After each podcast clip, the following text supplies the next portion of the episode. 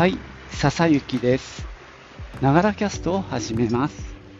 この番組は自分大好き59歳の私笹雪の声のブログ、声の日記です。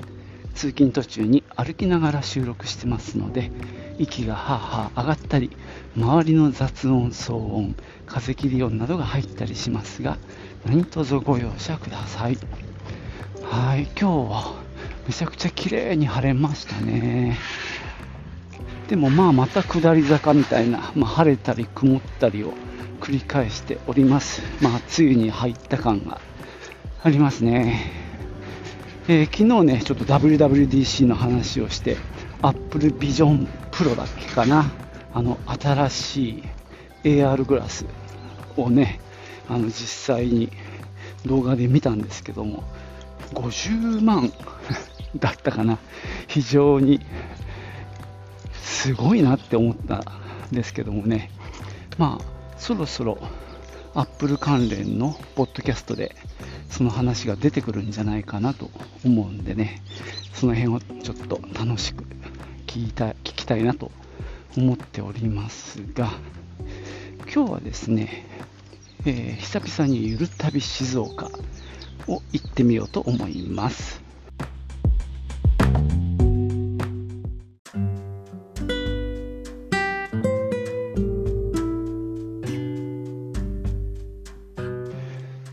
場所としては静岡市のマリコ、丸い子と書いてマリコの方面ちょっと曖昧ですいませんに、大多々不動村っていうねところがありまして、その手前にですね、いくつか有名なお店があって、めちゃくちゃでかいたい焼きを売ってるお店とか、あととろろそばで、じゃあとろろがそばじゃない、とろろが有名なお店とかあるんですけども、そこにね、カタカナで橋向こうって書くお店がありまして、先日そこに行ってきました。なかなかね、おしゃれで良かったんですね。ちょっと今日はそこのお話ですね。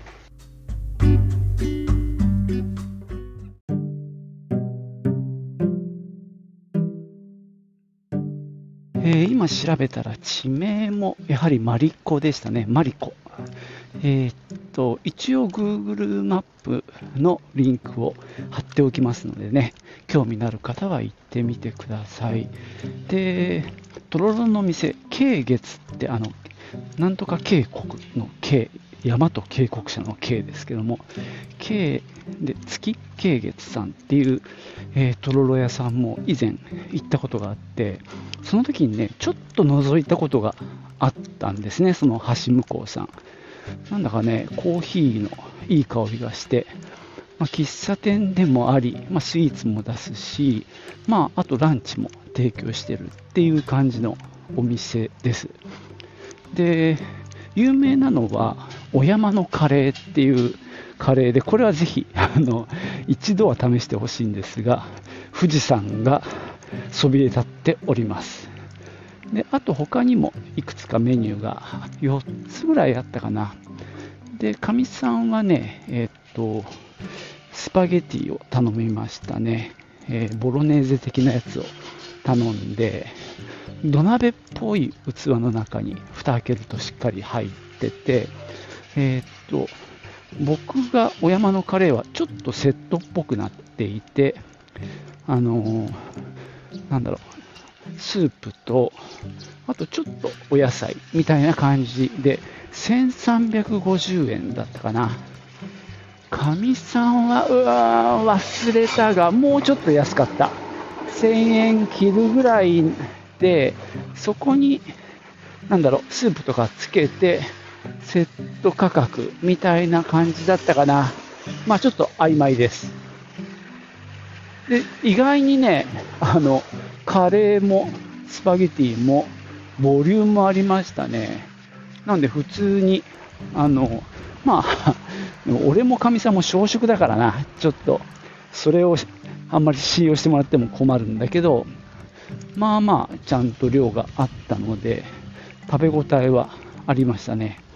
我々はいつものように半分こというかシェアして、でそれぞれ味わったんですけどね、カレーも意外に辛かったけど、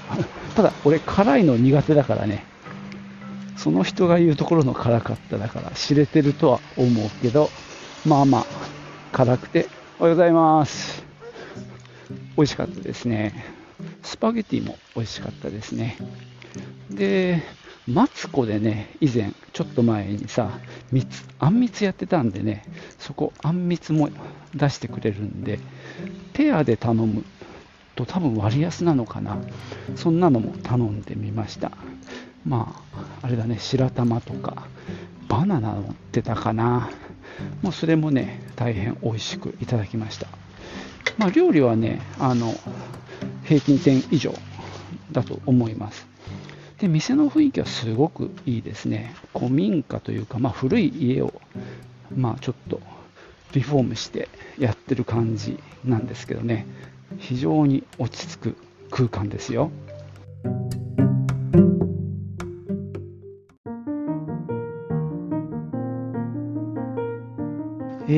この橋向こうさんね、中もなかなか素敵だったんですが、お庭がねまた良かったんですよね。ちょうど雨の日に行ったんですけども、こう苔も生えてて、で和風のお庭で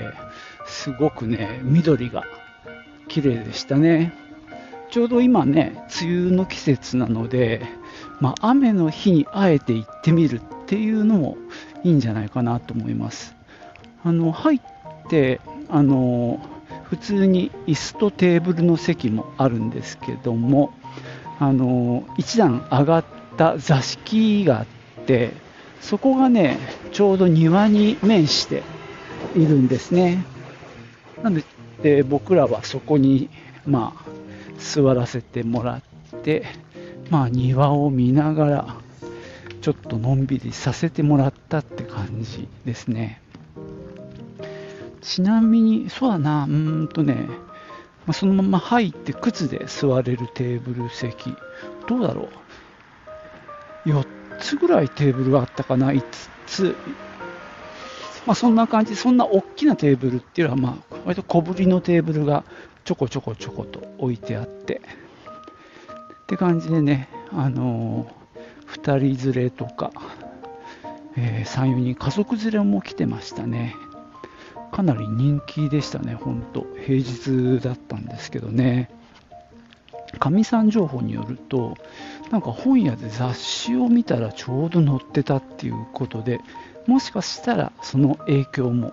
あるのかもしれません。車もね結構いっぱい止まってて、なんとなく遠くから来てる感がありましたね。店内は割と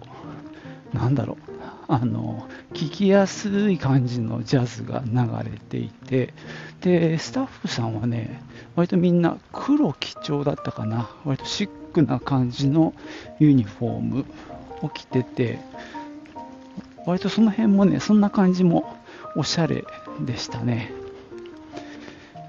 なんとなくこう落ち着ける雰囲気が大変良かったですね。多分ね BGM の選曲と音量がいいんだろうな。その周りの声が気にならない程度の感じで BGM があるので、それも良かったですね。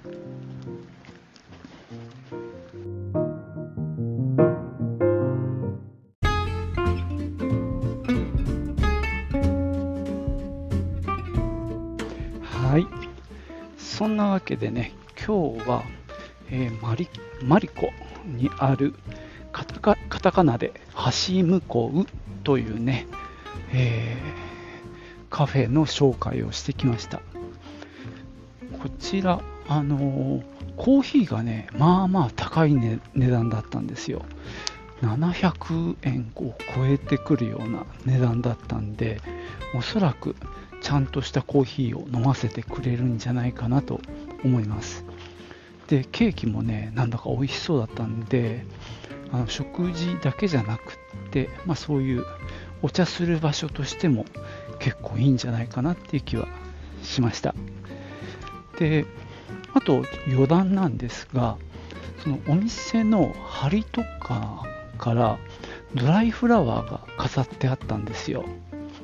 で、結構それが素敵で、すごく小ぶりなものもあれば、結構ね大胆な感じ、あれはなんて言ってるのか俺もちょっとうまく言えないんだけど、生け花的な感じっていうのかな、こう高さを生かしたドライフラワーとか、その全部が大きいっていうんじゃなくて、小ぶりな中にちょっとふわっと長めのものが入ってる、なんていうんだっけ、スワッグでしたっけ最近の言葉で言うと、それがねすごく良かったんですよね。で、小ぶりの、花束っぽい感じのやつが1500円って値札がついてて、大きいのはね 2,3000 円、3000円超えてたかな。そういうものがねいくつか上からぶら下がってて、なんかね結構僕はいいなと思いました。で、その値札を見ると、その積み木って書いてあるんですよ。つとみはひらがな、つみはひらがなで、木がね、樹木の樹で積み木っていうところの、値札がついてて、でそこのお店で、混んでたからねちょっと聞いてる、時間はなかったんですが、後からいろいろ検索したら、どうもマリコで活動している、そういうドライフラワーの方の、屋号みたいですね。インスタをやってたので、それも概要欄に貼っときますね。この積み木さんはインスタを見ると、マリコの朝市かな、なんか月に1回ぐらいそういうところで、作品を売ってるっぽいです。で、委託販売先として橋向こうさんの名前が載っていたのでつまり橋向こうであれを売ってるってことなんですね。なので、もし欲しいと思ったら橋向こう行って、ドライフラワーを買えばいいんじゃないかなっていう気はしますんでね、なんかいつか買っちゃいそうな予感はしていますね。そのぐらいなんか結構いいなって思いました。でもそれもまた空間の雰囲気作りにね、役立ってる感じがしましたね。すごくテイストが、合ってるし、逆にね雰囲気をより良くしてる感じがしました。そんな感じでね、その和風のお庭と、古いお家を直した店内、全体的にはねすごく小綺麗にまとまってて素敵なんですよね。で、シックな装いのスタッフの方々で、料理もね美味しかったっていうことで、文句のつけようがないような感じで、そのある場所がそのすごい奥の方なので、車じゃないとちょっと大変っていうのが唯一、欠点かなっていう気はするんだけど、そうやってねちょっと奥に入っていったからこそ得られる景観とか、